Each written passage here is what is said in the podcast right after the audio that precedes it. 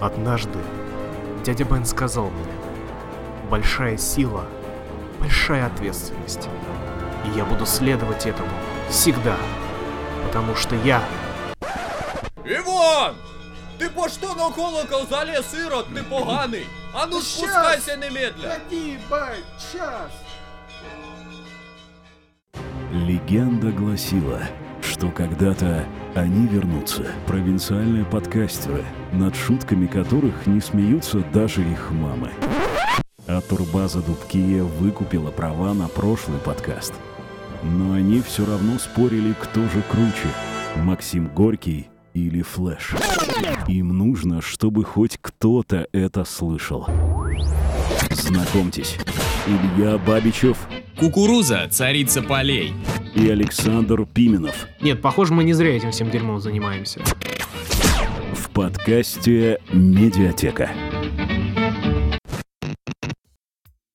Как ты знаешь, Илья, Саш, я не знаю, давай рассказывай уже. очень часто ко мне в дверь стучатся различные свидетели, но не по делу и фраше, а свидетели Иеговы. Э, вот даже как. Ну да, я, как порядочный любитель билетристики и вообще пустословия, получаю нескончаемое удовольствие от общения с ними. Мы говорим о жизни, о грехах, О, жизни, смерти, наверное. о жизни в грехах, да, но, но понимаешь, этого всего вот постоянно мало, постоянно тебе чего-то не достает, и постоянно эти люди не касаются той сферы, в которой мы с тобой все время вращаемся.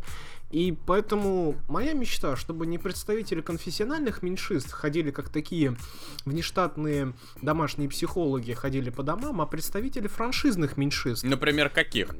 Ну, ну вот представь. вот. Да-да? Здравствуйте, мы бы хотели поговорить с вами. Вы кто такие? Иеговцы, что ли? Нет, мы вы Мы хотели бы поговорить об императоре. О Владимире, что ли? Ну и о нем тоже. Заходите, заходите. Да, и понимаешь, Илья, и те, и другие счастливы. Бабушка говорит об императоре, вахолюбители говорят об императоре. Они перечитывают кодексы, они делятся фигурками. Бабушка делится фигурками своего императора. Вахолюбы делятся фигурками своего императора. Все счастливы, потому что во главе император вселенной Вархаммер это вообще наиважнейшая культурная аксиома, которая хоть и пришла к нам загнившего запада, но даже Иван Охлобыстин, когда впаривал народу за тысячу рублей свои манифесты, всего лишь перечитывал пару статей одного из кодексов. Да ты знаешь, ладно бы Иван Хлобыстин, в той же Австралии джедаизм признана официальной религией. Там люди приходят и говорят, да пребудет с вами сила. Если бы мне так говорили, я бы тоже с удовольствием, знаешь, говорил, типа, и тебе мира, брат. Но у нас есть только колокола и все такое. Медиатека. Кстати, Саш, вот ты рассказал там о жизни, о смерти, о том, как ты любишь поговорить. Я вот тут недавно решил поиграть в отличную игру про загробный мир. Называется она Grim Fandango Remastered Edition. Это замечательная игра от создателя Тима Шефера, тоже знаменитая очень личность в игровой индустрии. Я в свое время пропустил этот замечательный квест, замечательную игру смогу уже полной ответственности сказать. Это такой вот старорежимный квест, но который настолько классно и органично смотрится даже сейчас, что аж, знаешь, прям за душу берет, как говорится, по мурашкам отбивает три раза. Суть в том, что ты играешь за твой главный персонаж, это такой, знаешь, коми-вояжер, такой вот туристический агент загробного мира. То есть он предоставляет только что убитым людям экскурсию по загробному миру, такой, знаешь, эксклюзивную. Чем можно выделить эту игру? В том, что в ней прекрасное звуковое сопровождение, это такой, знаешь, именно олдскульный джаз, э, люди в костюмах, причем визуальный стиль очень неповторимый. Ты играешь за скелетов. Но знаешь, знаешь, проблема в том, проблема в том, что так можно описать любую игру Тима Шафера и вообще любую игру э, Double Fine Productions. Любую просто. Потому что если я начну сейчас описывать психонавты, я буду говорить ровно то же самое. Потому что Грим Фантанго в свое время я пропустил, сейчас я вряд ли к нему уже вернусь, потому что, ну, нет желания.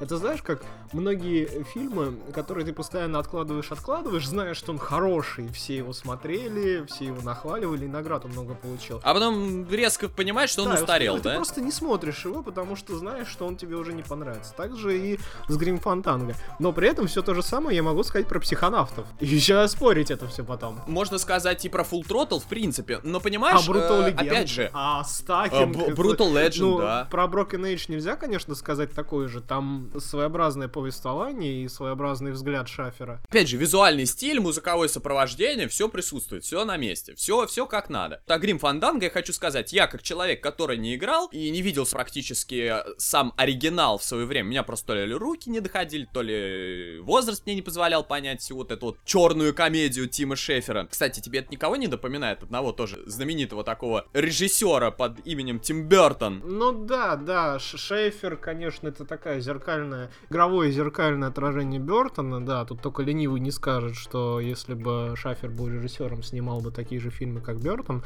Но, черт, ну, у Шафера любая игра это не красивое полотно, как у Тима Бертона, а такой набор экспериментальных геймдизайнерских элементов. которые удаются, я тебе хочу сказать. Удаются, да, но понимаешь, они настолько разнятся друг от друга, каждая игра, что определенного стиля у Шафера, да, он есть, но ты его, я не знаю, как объяснить, вот ка- какими-то внутренними нервами души ты их не ощущаешь.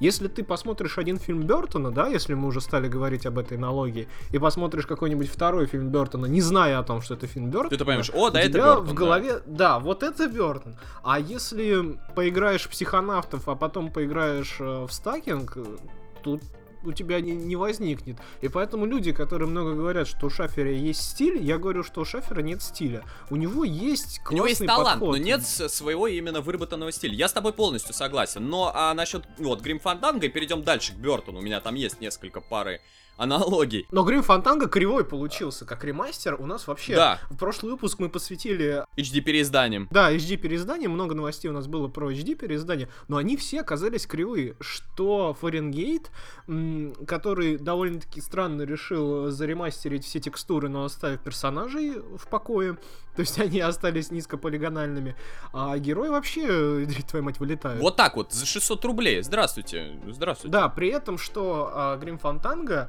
вышла такая небольшая технодемка на Unreal Engine 4, А мне не нравится, Саш. А вот я тебе могу сказать почему. Потому что мне, в принципе, не нравится в Unreal Engine 4, в принципе, в Unreal Engine, то, что вот это вот, знаешь, вот пластмассовое вот это вот вот свечение, понимаешь? ну а это глянец от него никуда Мне не денешься. нравится, а вот в Grim Fandango самом ремастере этого нет. То есть э, он как-то более таким, знаешь, мягкий очень свет э, получается. То есть из-за того, что Ну это старый. да, но это понимаешь, уже время, уже время стало фишкой. Мгм. Э, То есть Именно. э, тот момент, что игра уже вышла там больше 10 лет назад, и те технические э, возможности, которые были, они стали уже фишкой. Да, я согласен. Но давай все-таки немного к Бертону, к нашей аналогии. Мне кажется, знаешь, Бертон освободился от оков в такой вот готике, сняв фильм «Большие глаза», о котором э, коллеги-критики очень много писали и очень хорошо отзывались. Говорят, что и Кристоф Вальц там замечательный, и Эми Адамс вообще шикарный, и нужно давать ей второй Оскар. Это не типичный фильм для Бертона. Просто нужно было уже бросать Вселенную Воном Да, Картера и да, да. нормальные И теперь, снимать. знаешь, шутит, что Хелена Бонем Картер и Джонни Депп уже ничего не мешает быть вместе, наконец-то, все-таки. Может быть, этого все ждали. У-у-у, скандалы, интриги, расследования в подкасте Медиатека. Но ты знаешь, я на этой неделе у меня был выбор пойти либо на большие глаза и пойти либо на Бёрдмана. Я выбрал Бёрдмана. Ну и как, Саш? Очень много слов хочется сказать, вряд ли мы уместимся в те временные рамки, которые мы имеем в этой аудиопередаче. И идя на Бёрдмана, хотелось прежде всего узнать, то ли это многомиллионный блокбастер, который маскируется под артхаус, то ли артхаус, э, Под который... многомиллионный блокбастер. Да, маскируется под блокбастер и хочет пройти в массовом прокате. В итоге не получаешь ни того, ни другого, да и слово артхаус э, я стараюсь его вообще не употреблять, потому что в нашем бренном мире это слово- этим словом, как и словами постмодернизм, метафизический артхаус, но не употребляет их только ленивый девятиклассник. Но дело не в том. Во-первых, хотелось посмотреть на дебют Китона. Во-вторых, хотелось посмотреть, отыграет ли он все награды, которые ему дают. Но, скажу сразу, а когда ты идешь на фильм, который осыпан вот, вот таким вот призовым хайпом, теряется вот это вот э, как раз таки метафизическая связь с фильмом, потому что Ты уже пытаешься найти в нем то, что оправдало бы все эти награды. Ты пытаешься найти в нем что-то. И это тоже, и это тоже. Но понимаешь, когда ты находишь фильмы того же Фредерика Феллини, того же Джармаша, и при этом ты не знаешь об их призвании, ты относишься им, у тебя создается вот такая вот, ну, и интимная, можно сказать, модель, по которым ты считаешь фильм своим, что ты его нашел, ты его раскрыл, ты его понял. А С Бёрдманом он проблема в том, что он маскируется под этот фильм. Это очень тонко. Это не- немногие, немногие, так сказать, не понимают, а немногие замечают. Бёрдман это такой вот вызов, такой ответ всему массовому кинематографу, сказать, что он не прав, сказать, что это все отстойно, вот, дескать, смотрите на мой фильм, э, здесь вот я говорю про театр, здесь про драму. Те люди, которые пишут, что это фильм про театр, ничего ни черта не понимают, потому что есть такой э, фильм не- не- немецкий Кристиана Швоха, называется «Невидимый», вот там про театр все сказано. Людям, которым приводишь контраргументы, это они говорят, ой, братиш, там черный лебедь вышел. Ты, ты сидишь, господи, мой бог, как Где у людей про театр, работает. Да, э, как работает у людей ассоциативный аппарат, что они Бёрдмана снимают с черным лебедем.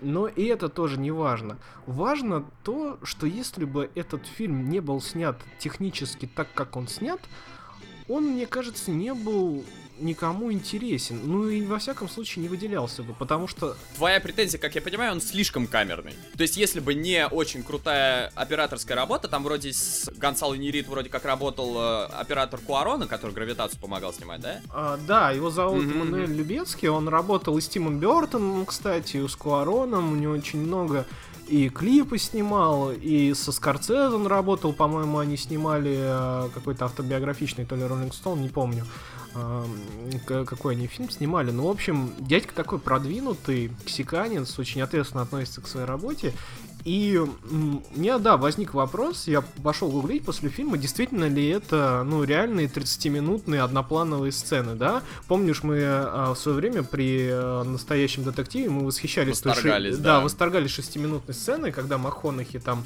а, у- убегает от, от байкеров и наркобаронов, и все это снято. Мгм. Да, но это экшн-сцена, это снять сложнее. А здесь сложнее именно вывести драму, и драму, под которой маскируется этот Бёрдман. Ну и в итоге-то это все-таки 30-минутный план. Это да, это 30-минутный план. э, Но он более такой медитативный, потому что, ну, экшн-сцену действительно сложнее снять. Э, Вспомни, например, «Дитя человеческое», вот эту знаменитейшую куароновскую, несколько куароновских ставок единым планом. Ты сидишь, и у тебя просто сердце стучится, как у бешеного. Помнишь, там ситуация в машине была? Да, вот да, да, да, да. Дитя человеческое. Это было очень сильно. МакКонахи, точнее, ну вот сцена в True Detective. Это смотрелось очень классно. Здесь, я Она не знаю. смотрелась Ты очень классно, потому что сам True Detective, он статичен. Она классно смотрелась, потому что она вот была вот эта сцена на, На фо- динамике. фоне, да, динамика была на статике, это было круто. Но еще одна проблема Бёрдмана, если мы касаемся там критики, чего мне не понравилось, то, что он угадывается, и это самое страшное, что могло случиться с таким фильмом, потому что ты угадываешь фразы. У нас сейчас очень ну, популярные в социальных сетях и вообще э, на различных сайтах там так называемые скринкапы. Это цитаты из фильмов, разбиты на несколько там 6-7 кадров и какая-то вот такая емкая лаконичная цитата, которая смотрится контрастно вне фильма. В Бёрдмане таких цитат нету. Вот, Илья, я стал искать и на английском, и на русском пытаться что-то там в Тамблере лазить. Даже того фидбэка, который обычно э, люди дают в Тумблере, его нет. То есть там нет вот этих цитат. И когда там есть классные сцены, да, которые э, сделаны с соглаской вот на внутреннюю кухню драматургии, но там нету образа вот этого бродвейского театра, который просто напрашивается. Там Нью-Йорк снят очень нарочито, и буквально виды Нью-Йорка а, они, ну, не, это не спойлер, там есть момент, когда главный герой, ну, это видели все в трейлере, он, он а, ну, воспаряет а, в голове в этот, Мгм. над городом и начинает летать над ним, это, опять же, сюжет не клиффхенгер, но момент. И ты хочешь увидеть обзорные планы Нью-Йорка, А тебе их не дают. а тебе их не дают и дают дешевый, наидешевейший CGI. Причем, что главная претензия фильма, да, в том, что этот CGI убивает вообще драматургию и искусство. Но Бёрдман показывая на это и делая это таким способом, еще делает хуже. Понимаешь? Вот в чем проблема. То есть тот момент, когда они хотели, возможно, этим CGI высмеять, вот плюнуть в лицо Да, всем этим да, многомиллионным да. блокбастерам, они сделали еще хуже, потому что они, в принципе, этот CGI использовали. Они могли бы сделать какой-нибудь, не знаю, просто документальный облет над Нью-Йорком, какой-нибудь документальный кадр, а потом вернуться вот в эту тесную камерную театральную постановку. Да. Например, тот же, э, я еще раз, конечно, вернусь к одержимости. Там все очень камерно. Там нет никаких облетов. То есть там есть, э, э, условно говоря, консерватория, есть, условно говоря, концертный зал, есть Карнеги Холл. Между этим все двигается. По сути, три локации, да? Э, ну и, собственно, коморка главного персонажа. Все, никаких облетов, никаких огромных планов и ничего. Камерно, как, собственно, и загадывалось. То есть это камерная постановка о музыканте. Музыканты, ну, не обращают внимания зачастую на то, что, где и как они путешествуют. То есть нам хотели показать акцент здесь. Э, в Бёрдмане такого нет. Ты прав, но еще один момент есть. Этот момент Майкл Китон. Да, все говорят, что это еще один дебют, это возвращение, Бенефис. бенефис. И понимаешь, проблема Битлджуса, прошлого э, дебюта Майкла Китона, да, мы не берем Бэтмена, а главная претензия была в том, что э, и Вайнона Райдер, и Болдуин, которые играли в Битлджусе, они были блеклыми. То есть главная была претензия критиков э, в том, что они на фоне, на, на фоне Китона выглядят очень блекло. И Китон на фоне их выглядит очень ярко. На что а, Бертон как бы ответил, да, если мы вспоминаем Бертона. Он говорит, ну, ребят, вы ничего не понимаете, это типа был сделан для того, чтобы, чтобы сказать, что, дескать, вот эта семья, она была очень скучная, а Битлджус был такой безбашенный и э, всячески выделяется на их фоне. И от Бертона я ждал чего-то такого же. Но тот же Эдвард Нортон, он выделяется на фоне Китона, и очень хорошо. Ну, они стоят где-то на равных. То есть там а, был такой сюжетный момент, когда Надеюсь, это не спойлеры. ну, видимо, и сцен... Нет, не спойлеры. э, И режиссерно, и сценарно пытаются обрисовать вот такое э, актерское противостояние между Китоном и... Ну, между героем Китона и героем Нортона. Там что-то получилось. Но в остальном фильме Китон, вот он...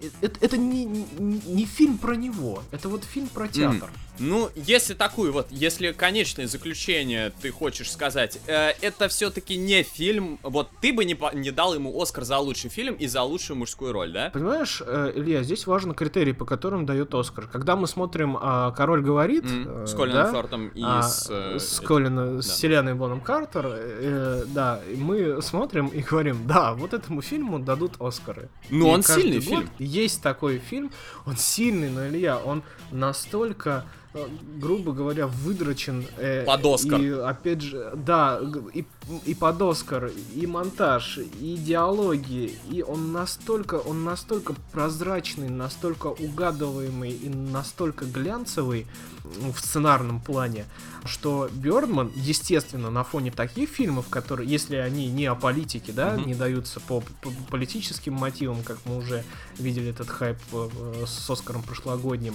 то Бёрдман это хороший фильм, которому нужно давать Оскар. Мгм. То есть на фоне, на фоне того, э, какие фильмы номинируются на Оскар, э, в частности... да, Американский да, снайпер, э, игра в имитацию. ну, американский снайпер это я вообще не беру в обиход, а вот игра в имитацию, да, вот на фоне игры в имитацию это смотрится интересно. Это, это технически очень круто сделано. Вот в, лю- в любом случае, операторская работа и саундтрек, а практически весь саундтрек, так называемое драм-соло, то есть практически весь саундтрек это сплошные барабаны, которые работают как оркестр. Даже здесь он войдет в конфронтацию с тем же выплышем, получается, плане саундтрека. Да возможно, понимаешь, Илья, вот те же фильмы Нолана, да, где э, композитором выступает Циммер, у меня уже нет желания слушать, да, и большинство других фильмов, которые идут на Оскары, ну, как-то вот Original Music Score ты не очень хочешь идти слушать, если ты... За очень редким За очень редким да. исключением, да. если ты, как знаю, любишь фантастику, ты Циммера заслуживаешь, ой, за- заслушиваешься, потому что он тебе, ну, как, какие-то там эти картинки в голове у тебя космические всплывают с Mass Effect. А здесь после этого фильма захотелось послушать, и очень классно, что он запоминается. Все сцены, несмотря на то, что там пустоватые диалоги, они очень хорошо запоминаются. И слушая вот оригинал саундтрек, Ты это чувствуешь. Э, Значит, будем считать, что все равно фильм удался, и будем смотреть, все-таки возьмет он Оскар или нет. Это мы узнаем совсем уже скоро. Ну, я думаю. Да, спасибо, Саш, за то, что рассказал нам о Бёрдмане. Я думаю, слушателям очень понравилось, кто еще не посмотрел. Ну, а те, кто посмотрел, пусть отписываются в комментариях, понравился фильм или нет, и что они думают насчет этого. О чем поговорим? Ну а мы переходим к новой новости. Это о том, что канал CBS заказал пилотный выпуск э, сериала «Область тьмы», который является телеадаптацией э, нашумевшего фильма «Области тьмы», который вышел буквально несколько лет назад, где главную роль сыграл э, Брэдли Купер и э, знаменитый вот этот вот, вот м, господи, господи, как же его зовут? Роберт Да. Де Ниро, родной. Ты, наверное, единственный человек Роберт в Де мире, Ниро, вот который этот забывает имя Роберта Де Ниро. Да, наверное, я Когда забываю, мы но даже это вырезать не будем. Да, Роберт Де Ниро. Нет, за- на самом деле фильм замечательный, он мне очень понравился, я его даже пересмотрел несколько раз. А на самом деле его вся прелесть, его вся, его все очарование и такая вот э, необычность заключалась в очень классном способе о том, как же подчеркнуть всю главную идею фильма, о том, что человеческий мозг может работать на большее количество процентов, он, у него большой потенциал, принимая таблетку НЗТ. Когда главный персонаж, как вы помните, принимал эту э, таблетку, мир вокруг э, персонажа окрашивался, стал более, становился более ярким, сочным, светлым и все такое. И человек сразу становился концентрированным, и было очень интересно наблюдать за вот этой постоянной трансформацией. Мне очень нравилось пересматривать некоторые моменты, когда мир в буквальном смысле окрашивался ну, в глазах э, главного персонажа, которого играет Брэдли Купер. И фильм-то был интересный, интригующий, диалоги хорошие были, и снят он был классно. Единственное, чего я не понимаю, зачем ему телеадаптация, если Фарго э, прошло там 10 лет, и еще можно было бы сказать, типа, ребят, Коинов немного вот этот фильм забыли, а давайте-ка мы попробуем его в телеадаптацию, раз это очень модно у нас. Зачем делать области тьмы сериалом, я не понимаю, не так много времени-то прошло. Ты как считаешь, Саш? Ой, да я с тобой не соглашусь категорически. Ну, во-первых, я скажу, да, почему области тьмы таким. Ну, так, так тепло его приняли и критики, и зрители. Потому что все мы мечтаем съесть таблетку и похудеть, все мы мечтаем съесть таблетку и быть умным. Кто-то мечтает просто Кто-то съесть просто таблетку. мечтает съесть таблетку. Да, но другой вопрос, э, что Фарго, телеадаптация Фарго, это все-таки высусанная такая телеадаптация из всего фильма. А области тьмы можно развивать. Не факт, что это будет э, телеадаптацией в том понимании, о котором мы говорим, да, если мы говорим о Фарго. А, но высосать из этого не знаю, э, или телеадаптацию, но спинов, спинов тут напрашивается просто на ура, потому что В смысле, то есть как другие люди, да, да не воспринимали, только другие люди, а просто посмотреть, что там дальше делал герой Купера, как он дальше. А ты думаешь, Брэдли Купера подпишут? Да нет, Купер вряд ли, конечно, будет играть, но как, ну как продолжение, как развертывание этой вселенной, и насколько мы знаем, конец у фильма там был вообще открытый, полностью открытый, там была уже у него уже целая корпорация, которая делает эти таблетки NZT. И все как бы шло к тому, что он уже выдвигается и в политические какие-то Да-да-да, в эти... как, э, се- сенатор, да, по-моему, сенатор, это того. вообще можно сде- сделать э, стык с, э, с, с С карточным домиком. домиком, да. Тут, э, Кевин Спейси против Брэдли Купера. Тут Файт. э, на, на ура это все просится. И во-вторых, он очень будет дешев в продакшене. А, потому что что народу нравилось в области тьмы? Когда вот эти вот э, были Раскраски. да, раскраски до таблетки, после таблетки, до таблетки, после таблетки. Это было очень круто. На деле это очень дешево, потому что мы жаловались на то, что в агенте Картер дерьмовый а, продакшн. А, в Готэме, ну, в Готэме скудненькие Готэм это декорации, вообще Да, там Ф- Ф- Флэш там тоже у него свои какие-то моменты. А тут ничего не надо делать. Просто Взял инстра- инстаграмские фильтры, захерачил их ну, поярче, и практически, все. да. То есть все, все вот эти метаморфозы главного героя, они просто выправляются цветокоррекцией, и народу это нравится. Да, ну а, ну а что? Мне, например, знаешь, я смотрю в окно, у нас, сам знаешь, какой город, очень серый, унылый зимой, да, в принципе, как э, многие города в нашей необъятной стране. Ты смотришь, вот это вот серое говно везде, а тебе так хочется что-то яркости какой-то, там, э, цветов таких, там, я не знаю, и ты там берешь, не знаю, элементарно смотришь там какие-нибудь э, фотографии, которые ты сделал, да, вроде как серый, и ты берешь и цветокоррекцию, там, контрасты, яркости, теплоту выкручиваешь на максимум, и такой, о, а вот так уже более-менее прикольно. Так что я думаю, что вот это будет интересно смотреть людям. Но я все-таки надеюсь, что это будет спин э, потому что, да, можно и других героев туда выводить, и злодеев, которые будут жрать эти НЗТ, Да, это, как кстати, круто. потому что в фильме уже был э, злодей, который вну- внутривенно вла- владел себе НЗТ. Я не знаю, какие способы. Может быть, там будет какой-то Бэйн, который будет жить с баллонами НЗТ. Будет ходить за Брэдли Купером. Там уже вообще можно какого-то Халка делать и его пародию с, с, с, э, с Тимом Ротом в главной роли. Ну, Вот, возможностей что- на самом деле масса. Ну, у меня да, сначала а есть затраты на продакшн, они минимальные. Все, это, это будет успешный сериал, мне кажется. Ну, посмотрим. В, э, CBS это, в принципе, неплохая компания, которая будет э, транслировать этот сериал. Так что посмотрим, будем ждать. Мне, во всяком случае, будет любопытно посмотреть. Возможно, это будет новый хит э, телесезона 2015 года. Ну вот вы, вы должны были в виде прохожего подойти к старухе и привлечь ее внимание простым естественным вопросом. А вы что спросили? Как пройти в медиатеку? В три часа ночи. Идиот. Медиатека. Just smell my neck.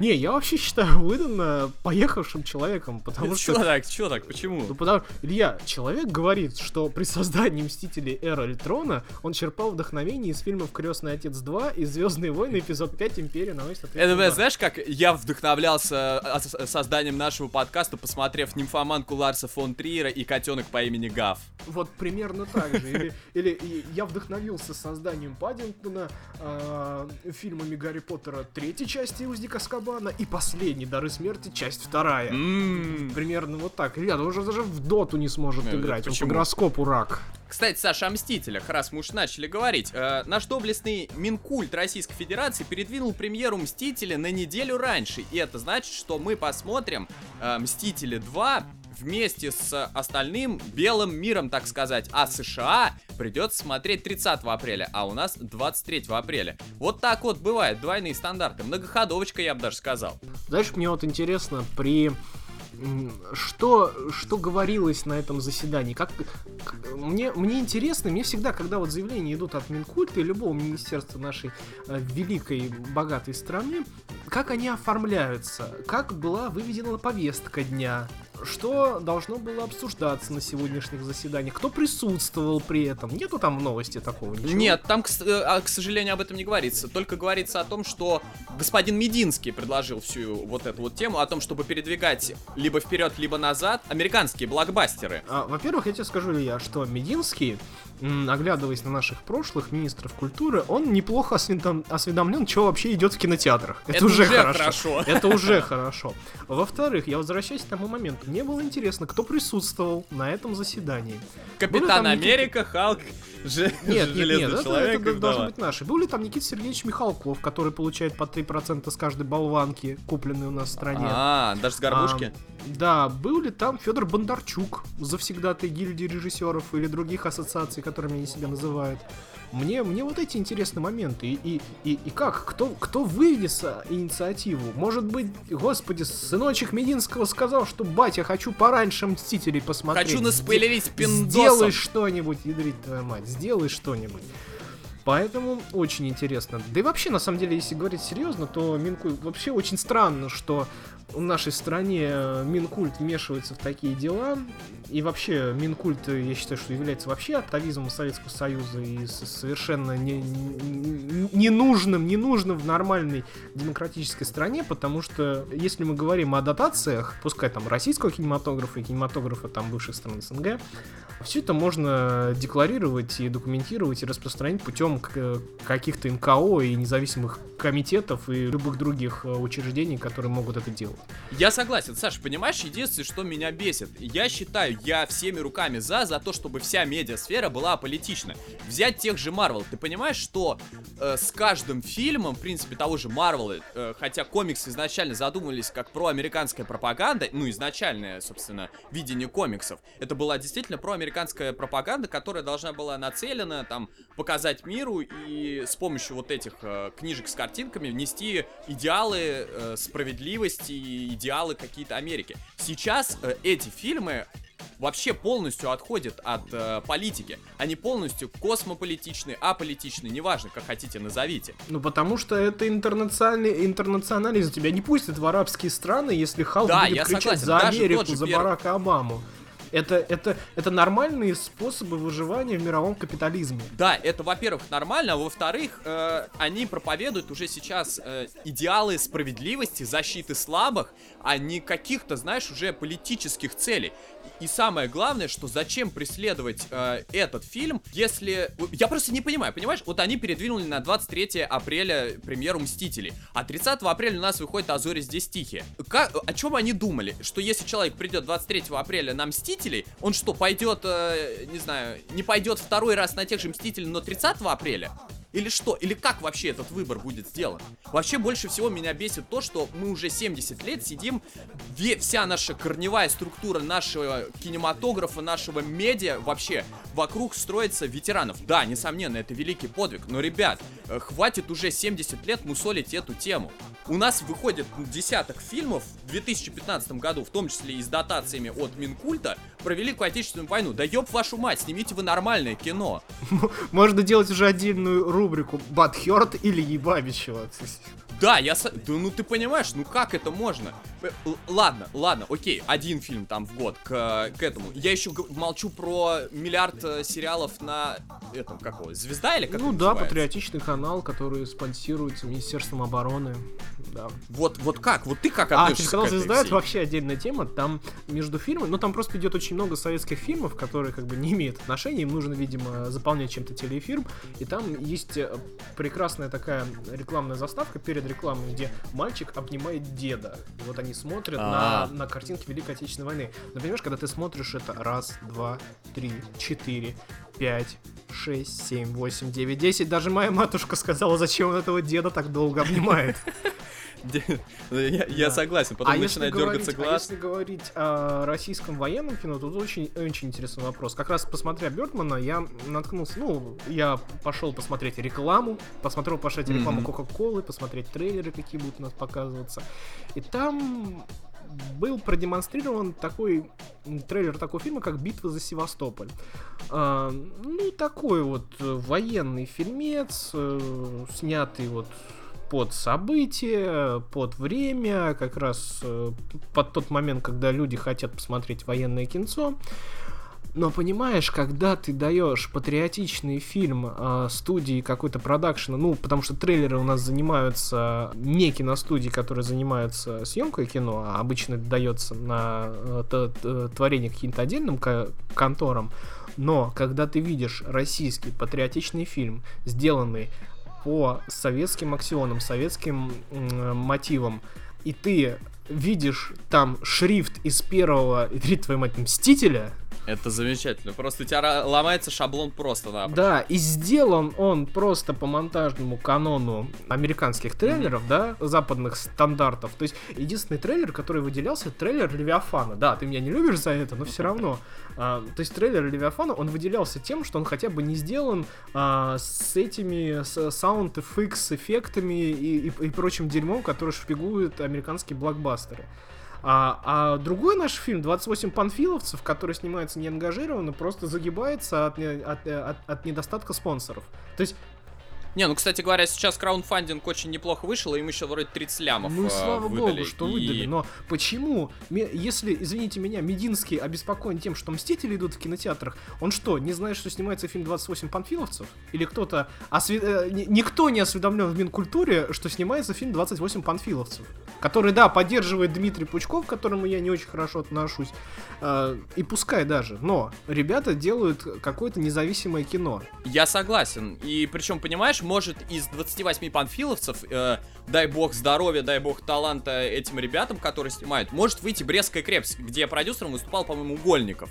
Да, Брестская крепость это, это вообще отдельное кино, которое, ну, как-то очень, несмотря на то, что там очень много российских актеров, да, снимался он, ну, я так Беларуси. понял, на белорусский, да, белорусский день, ну, там и подключились и российские фонды, фонд российского кино, да, но а, продюсировал его Угольников, и на уровень, на уровень, понимаешь, вот...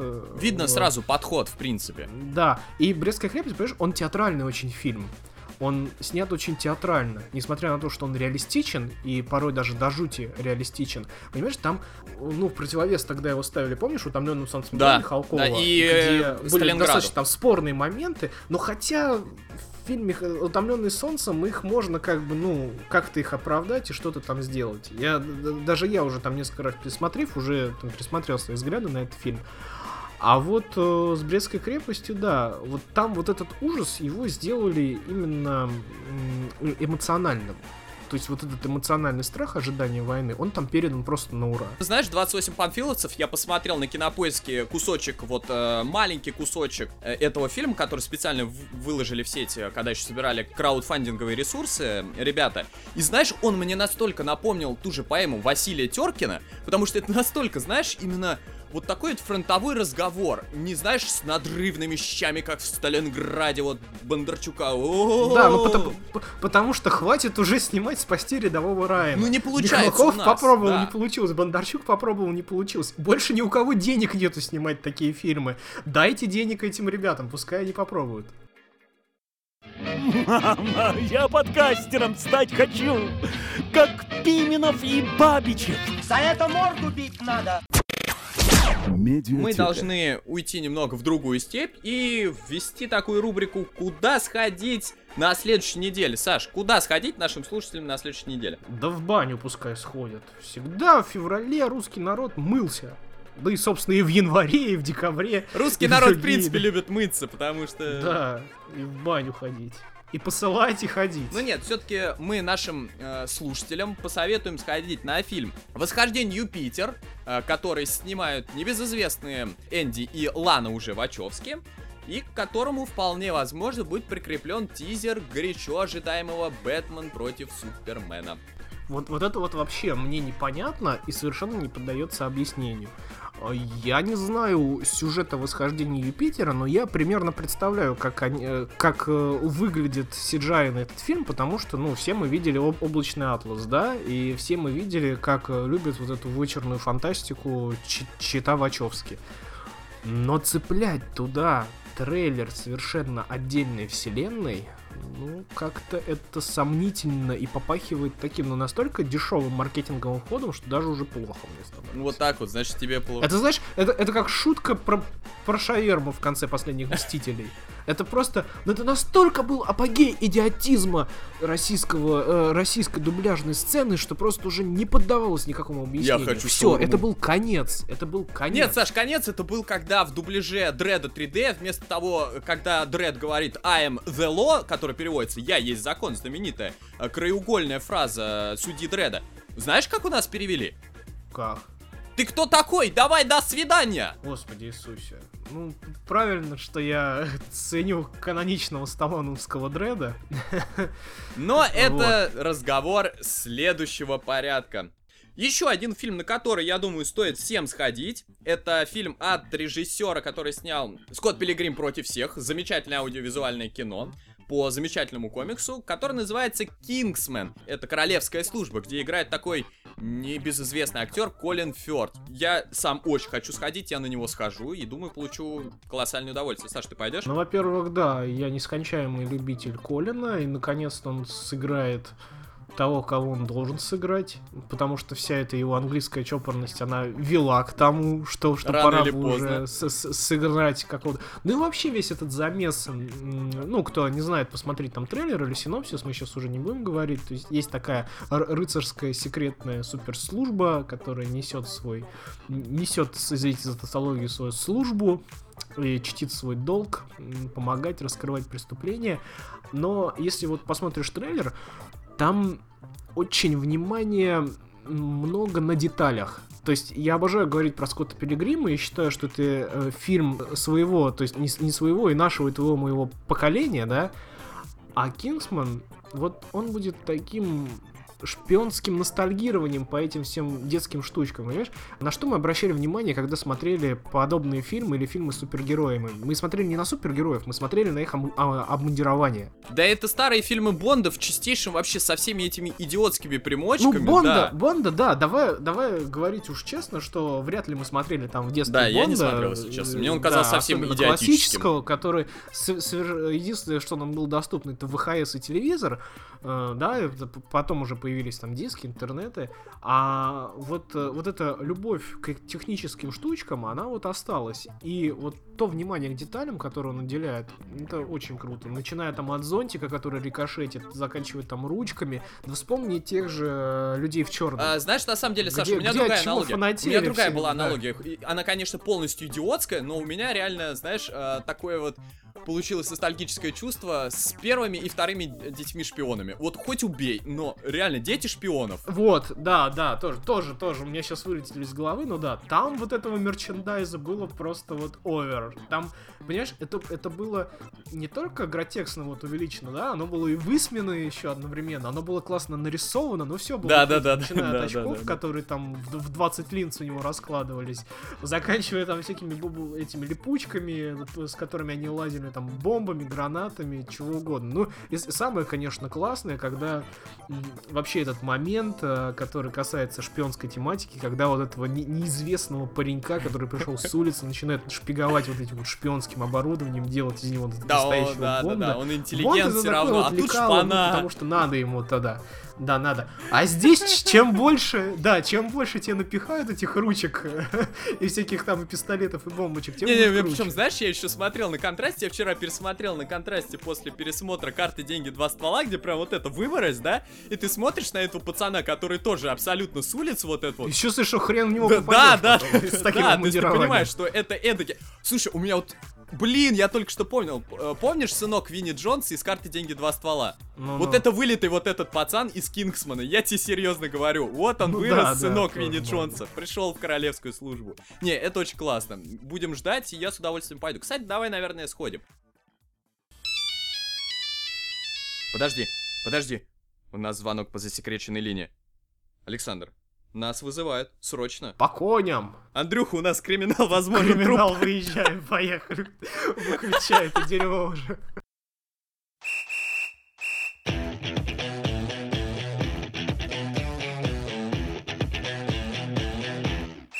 Медиатека.